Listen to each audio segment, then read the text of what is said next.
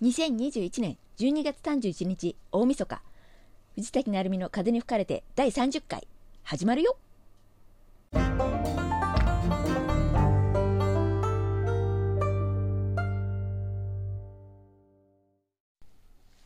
い、改めまして藤滝なるみです、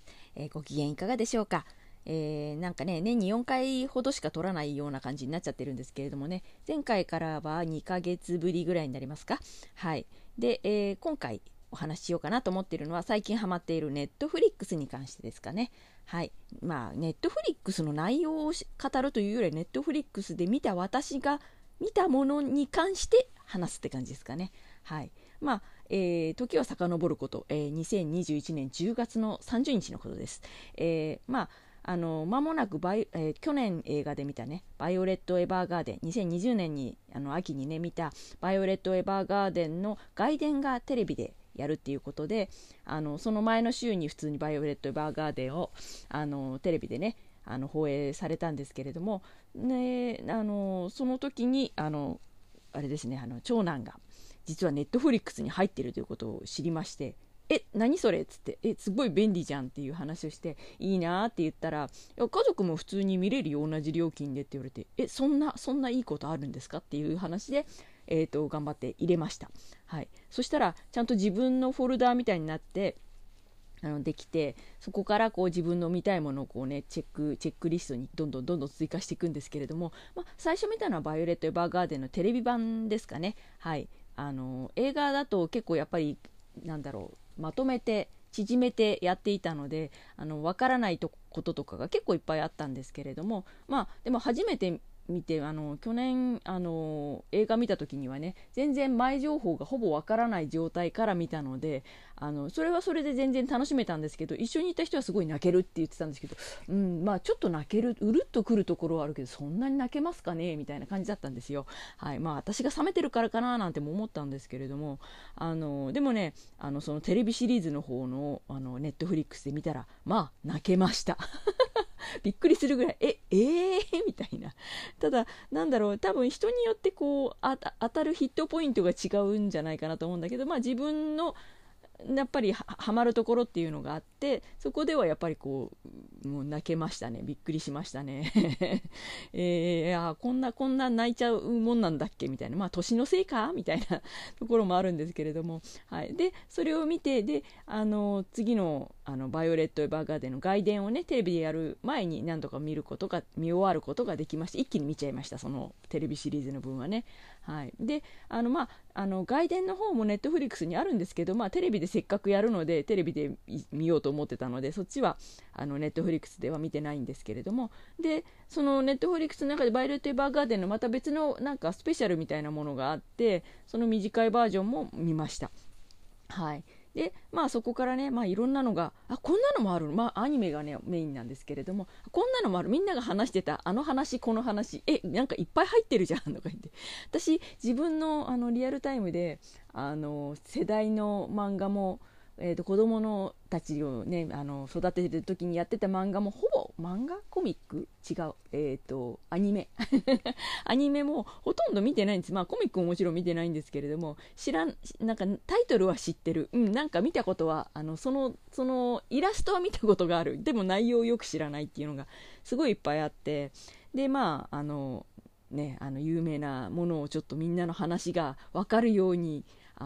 見てみようかなと思って、YouTube とかねでも見て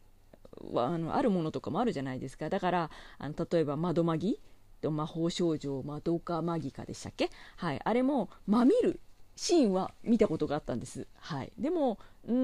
そこだけ見てもストーリーさっぱりわかんないなと思ってたんで、それも、窓マギも、一応第1シーズンなのかな、とりあえず見ることができました。まだ何本かね劇場版とかがあるのかな、まだいくつかあったりするんですけれども、とりあえずそれだけは見ました。みたいな。それでねポッドキャストとかでその中でもやっぱりその窓マギを語っている話とかがなんかわかる、嬉しいみたいなところがあって、よかったな、分かってと思って、で同じシリーズでバーって見ていくものもあれば、ちょっとずつなんか小分けに面白いなと思って見るものとかもあって、でその中で夏目友人帳、これもねにゃんこ先生のクッションとかがうちにあって UFO キャッチャーでね娘が多分取ってきたやつなんですけれども、そういうのがあってちょっと気にはなっていたんですね。でそれも見始めたらまあシーズンなんか OVA っていうのも含めてなんか7つぐらいあって、あれこんなにあるんだとうわーとか思ってたんだけど、見ていくにつれてだんだんハマっていきとうとう全部見ましたなんか面白かったです。なんかねいろいろその時はねなんかこういうセリフのこのシーンのこういうセリフいいなと思ってたんだけど、特に何もね記憶に留めるって言っても記憶でじゃあそのセリフ言ってみって言われても出てこないんですけどちょっと残念だなと思うんですけど、なんかねいいセリフは結構ありました。あーねーと思って、でねそういうのがあった時にちゃんと書いとかなきゃダメだなと思って、なんだろう携帯でiPhone で見てるので iPhone でその時にこう打つことができないので手書きしとくべきだなと思って、でその後だいぶ後にハマったやつなんですけど、十二国旗ってね昔 NHK でやっていたやつがあって、それもね歌の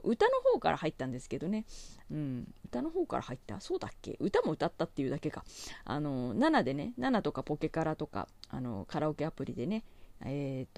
月明風営っていうね有坂美香さんっていう方が歌ってるんですけれども、その歌がすごいエンディングの歌なんですけどすごい良かったのでそれを歌ってみたりとかもしました、ね、派生してこうどんどんあちこち行っちゃうんですけど、でそのね十二国旗の中で見てて名セリフっていうかいいなって思ったセリフが覚えてお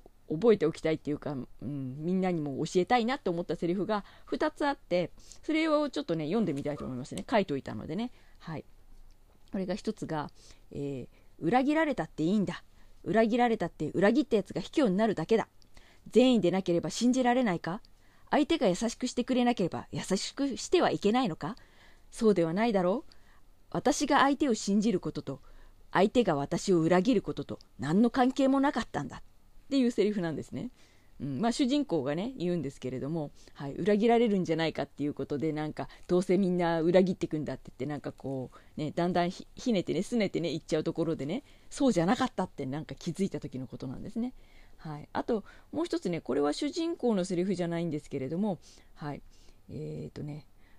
葉通じれば互いの勘案が分かるというものではありません。なまじ言葉が通じるから心が分かり合えずに辛いということもある。大切なのはこうだと決めてかからずに相手を受け入れてあげることなのですっていうセリフがあって、そうかなるほどな、決めつけてっていうかね思い込みとかね結構多い方なんでそうだよな気をつけようって思いました。はいそんな感じでね自分で勉強したことをね書いていけたらいいのかなって、書いておくとね、時々見るじゃないですか。でなるほどって思うんでいいかなと思っています。はい、でねそのなんだろうNetflixの中でおすすめとかね最近のなんか人気あるものとかいろいろ出てくるんで、そこで見ていくとこう自分で忘れてたものとかでも懐かしいこんなのもあるんだあんなのもあるんだってねもうねいろんなタイトルは知ってるけれどもまだ読んだことのないものっていうのがすごいいっぱいあって、あれも見たいこれも見たいってどんどんね増えていっちゃうんですね。でそんな感じでなんだろう漫画とかも一頃読んでて、今Netflixの方でね動画で見るようになっちゃったので今漫画をねコミックの方のアプリを読むことがすごい減ってしまったんですけど、これも結構いろいろ読んでたんですよ。今でも時々は見るんですけど LINE 漫画とか漫画アップピッコママガポケあと入れてるけれどもほぼほぼ見てない漫画ワンサンデーウェブリーゼブラックとかねほんと多分これ以外にもいっぱいいっぱいあるんでしょうけれどもアプリが増えて大変だなって思うんですね、はい、漫画版はねでも自分で入れたんじゃないんですよね。娘がね多分自分の方ので無料分で読んでて読むのにもうちょっと読みたいんだけどって言うんで私の方のに入れてそこで無料分で勝手に読んでたみたいなのがあってとか思って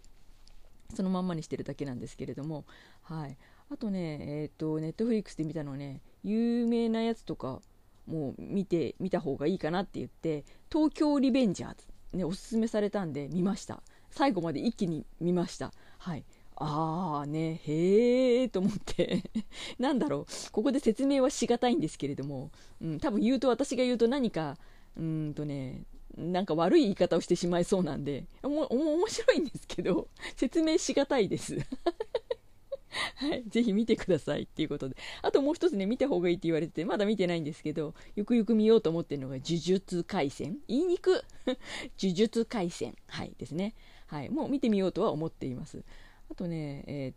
見てみたいと思ってるのはね、堀宮っていうのがあって、これはコミックの方で見ててすごい気に入ってて、そのうちなんか深夜にテレビでもやってたらしいんですけれども、でそのテレビの動画もそのコミックアプリの方で毎回1週分ずつは見れたんですけど、1回か2回ぐらいしか見れてなくて、残りほとんど見れなかったんですね。なんですけど、それもNetflixにあるって最近気づいたので、これもぜひちょっと1回一通り見なきゃなって思ってるんですね。はい。であとですね、最近知ったのはあれですね、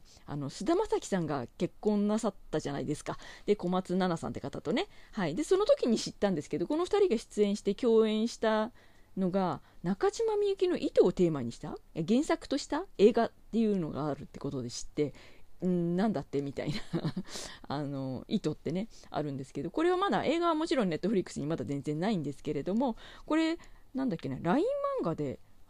あるみたいで、これがなんか途中まで読めるみたいなですね、無料で。なのでこれちょっと漫画でとりあえず一回読んでみようかなと思って、まあ映画はそのうちどっかで見れるかもしれないので、はい、とりあえず漫画であるらしいっていうかね、みんな漫画と映画と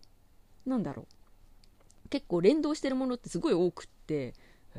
すごいなと思って、だからね LINE 漫画で見てて、これ例えばすごい下水なと思いながら、下水のなんで読んでんだって話なんですけど、なんかそういうもうなんだろう、テレビのドラマ化決定とか、これドラマでやるの、どんなしてやるのこれとか思ってるものとかも多分もうじきやるのかな、なんかそんな書いてるものがあったり、これが原作でしたみたいなとかあったりして、なんかみんな世の中連動してるんだなとか思いながらね、はい、あとね、映画って言えば、今年はね映画をね2本見たんですよ。で、空白っていうね古田新太さんと松坂桃李さんが出てるやつなんですけれども、これもなんかね結構ずーんとね重いテーマな考えさせられる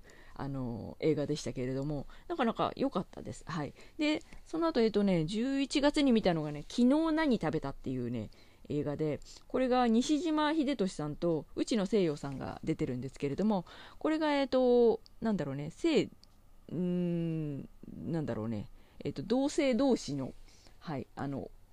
一緒に住んでるっていうようなお話なんですけれども、全然なんだろう、健全にっていう言い方もどうなんだろう、でも全然そのセクシーな部分とかも何もなく、そう普通に日常、ただただ日常、彼らの日常をそのなんだろう、料理が好きな人なんですよ片方、西島秀俊さんが。だからすごいその料理のレシピみたいなものもこう手際とかも見せながらやっていくので、それもまたすごい面白いし、すごい美味しそうだし、なんかね面白い作品でした。はい、これなんかねまたもしかしたら2ができるかもっていうぐらい人気があるらしいので、それもまた楽しみにしてるんですけど、これもねNetflixに動画であるみたいなので、テレビでそもそもやってたのを映画化したらしいので、テレビシリーズの方がねNetflixにあるってことが分かって、Netflixじゃないところでも YouTube なんだっけ、どっか他のところでも見れるのがあって、いくつか見たんですけれども、なんかまだNetflixにあるようなので、またそちらも見てみたいなと思っています。はい、あとはですね、そう映画といえば50歳になると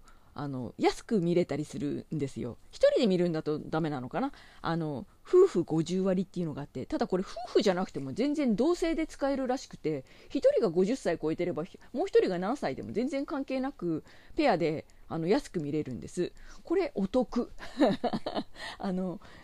これから50になられる方も、もう50になっている方も、ぜひ一人で見るんだと別にお得感ないんですけど、誰かを誘ってみると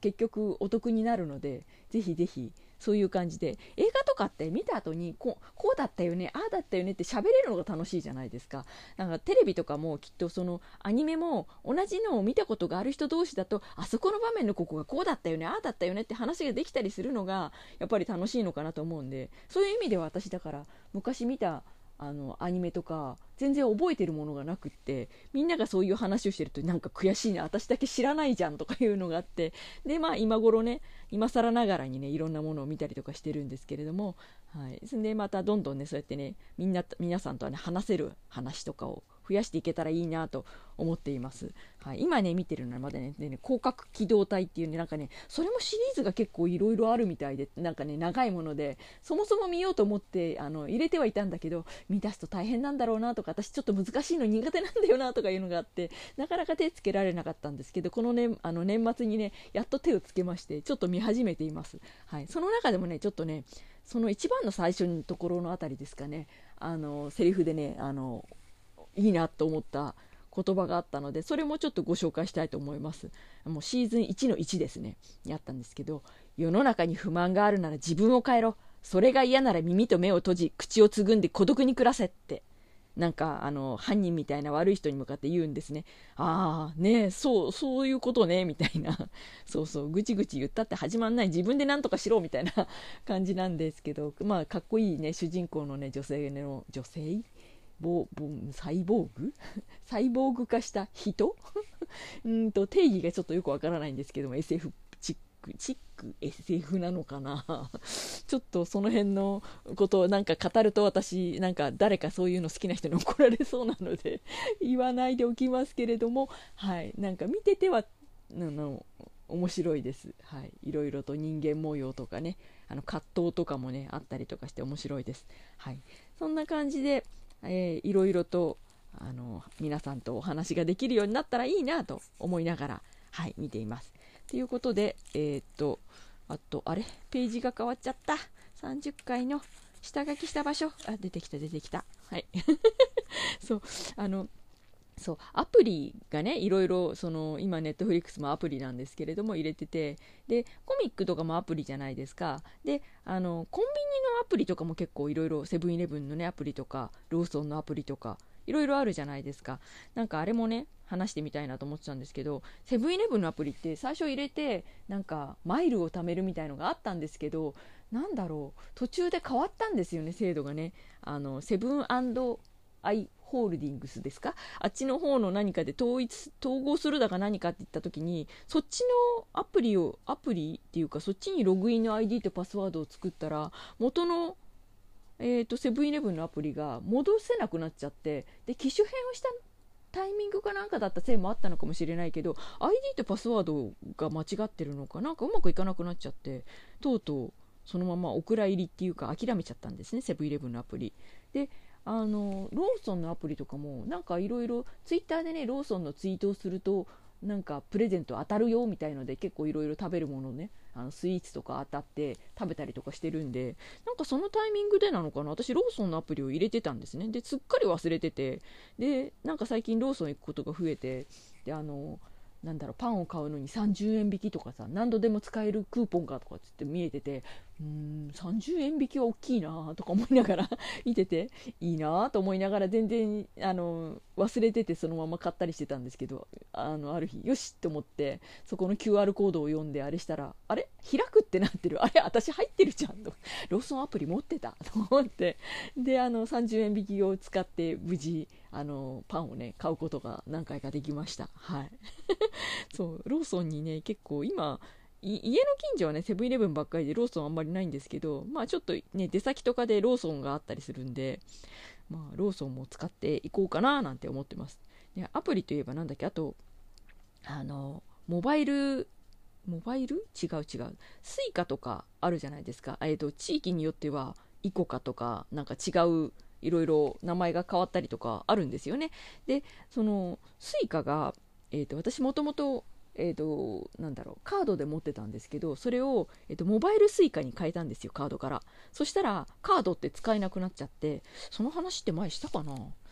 ドキャストでしたかな、ちょっと忘れちゃったのでまたしてるんですけど、で、変えたらそのカードはもう使えなくなっちゃって、なんだと思って、でカードは手元に残ってるんですけどこれ使えませんって、とか思ってたんだけど、でもそれってもうモバイルに変えてだいぶ経ったんですけど、やっと気づいて、それをなんで窓口に持っていくとちゃんと500円のデポは返ってくるっていうことを知りまして、でもなかなかね改札のあるところでこう時間に余裕を持って行ってないもんで、今度行ったらJR の、ね、緑の窓口で500円返してもらおうと思ってるんですけどね、財布に入れたきりになってます、はい、なかなかね乗らないので、ね、そんな感じですかね、はい、あとは今のところこんな感じでしょうか。もう20分近く喋っちゃいました。はい。ということで終わりにしたいと思います。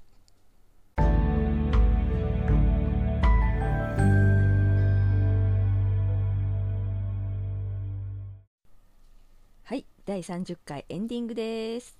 お聞きいただきありがとうございました。ですね、久しぶりなもんであれもこれも喋りたいって言ってのノートの方にねメモしたものがもういっぱいあって、あちらこちらどちらかにながら喋ったんですけれども、まあ、気づいたら20分、まあねどもりながらはいなんとか終わることができました。ありがとうございます。もう20分もね喋ったんでね聞き返しもしないでいきますけれども、なんかね今来てる大晦日なんですけれども、まあ、掃除したり何したりの合間にこうふと思い立ってよし今撮っちゃおうと思って買い物行く前にとか思って